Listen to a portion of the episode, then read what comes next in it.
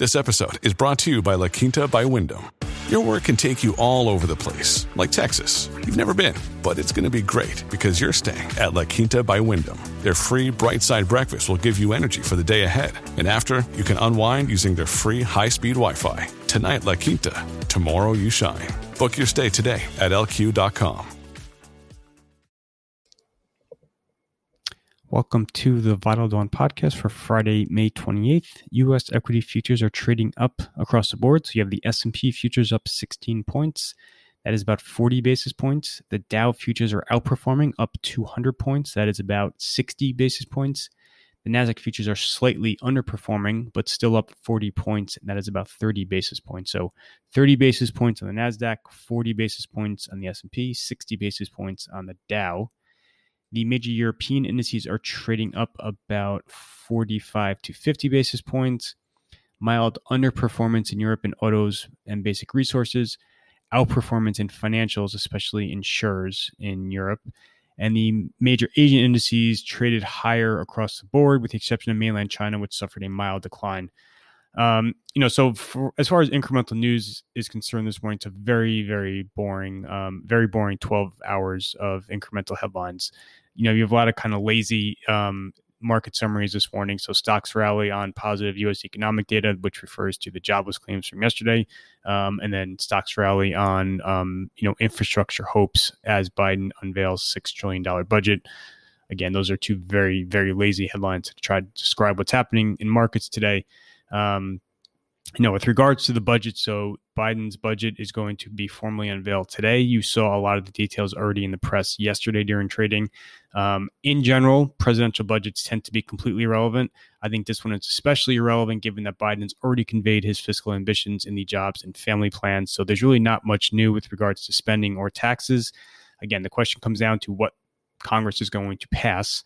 So, you know, you have had a lot of back and forth this week on uh, infrastructure spending, including the GOP submitting its counter proposals yesterday for about $930 billion.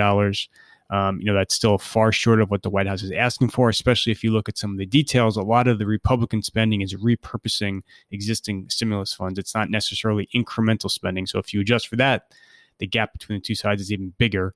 Um, you know, again, I think this is still in the very early stages. It has a lot further to go. I've written a lot about it daily. I continue to think your end result is going to be something worth about 750 billion to 1 trillion dollars. Again, this is over 10 years. So this is not all um, you know being being um, thrown at the market in one year. This will be over 10 years. Um, so that's 775 billion to 100 billion per year. Um, largely unfunded. So that means no major incremental tax hikes. Um, and that's kind of going to be it. I, I, would suspect you're going to see the White House kind of, um, you know, the White House is yearning for some type of a bipartisan bill. So I suspect you will see them um, again adopt something around 750 to a trillion, um, and then and then claim that they will be um, you know embarking along on the rest of the agenda in in subsequent bills. But I think you're only going to get one shot. You're only going to get one big fiscal bill between now and the midterms um, and that's going to be it. There just won't be the political capital left um, after this this initial one gets passed. So that's the infrastructure spending backdrop. Again, I think this is still in the very early stages. Um, and then with regards to all the budget headlines today, you know, I, I guess it's it's too much to ask for the market not to get excited about them, but again, this will not be very incremental. All the news details has already been out. I think the biggest macro issue for the market though is not fiscal; it's monetary. So you've had um, you know, a chorus of Fed officials this week echoing the minutes from last week, suggesting that the Fed um, is clearly thinking about thinking about tapering and likely to embark on a formal conversation at coming meetings. Um, you know, the big question is if Powell were to deliver that message on the 16th, which is the next Fed meeting, the next press conference, um, you know, how will markets absorb that information? I continue to think that the, so long as tapering does not arrive before November, which is very unlikely, markets should be fine. Um, but you could definitely see some indigestion around that announcement on the 16th. At, in general, you know, monetary policy globally um, is moving in a hawkish direction as some of the pandemic era policies get dialed back.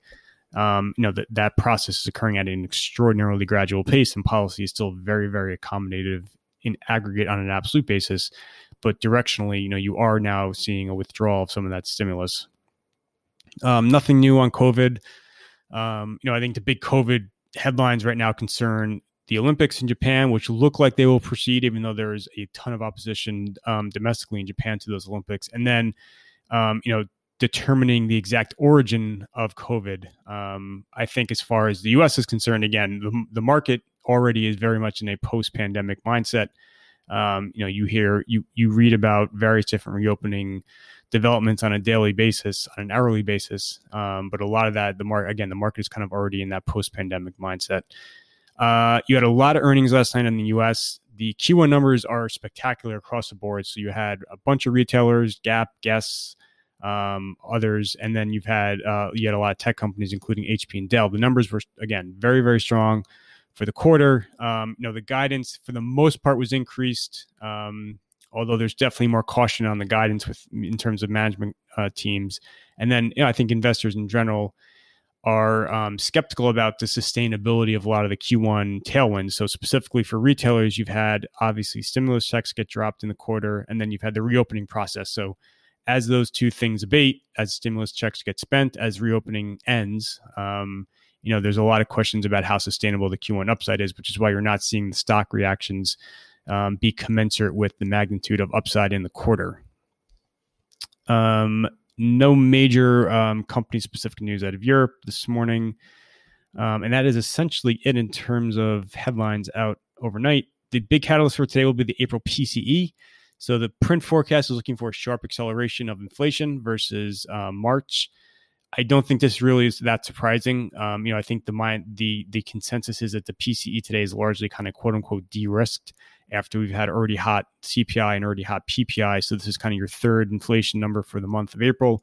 Um, you know, so again, a big upside reading I don't think will be terribly um, disruptive to kind of the current conversation.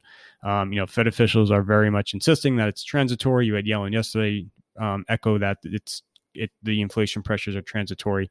So we'll have to just see how this all unfolds over the coming months to see if it really is transitory. So again, I think a real hot PCE today um, shouldn't really be dramatically disruptive. If it were to undershoot dramatically, you know that could create, um, you know, that could rally treasuries and that could help rally growth stocks over cyclical. But um, you know, again, I don't think necessarily this is a, a crucial figure.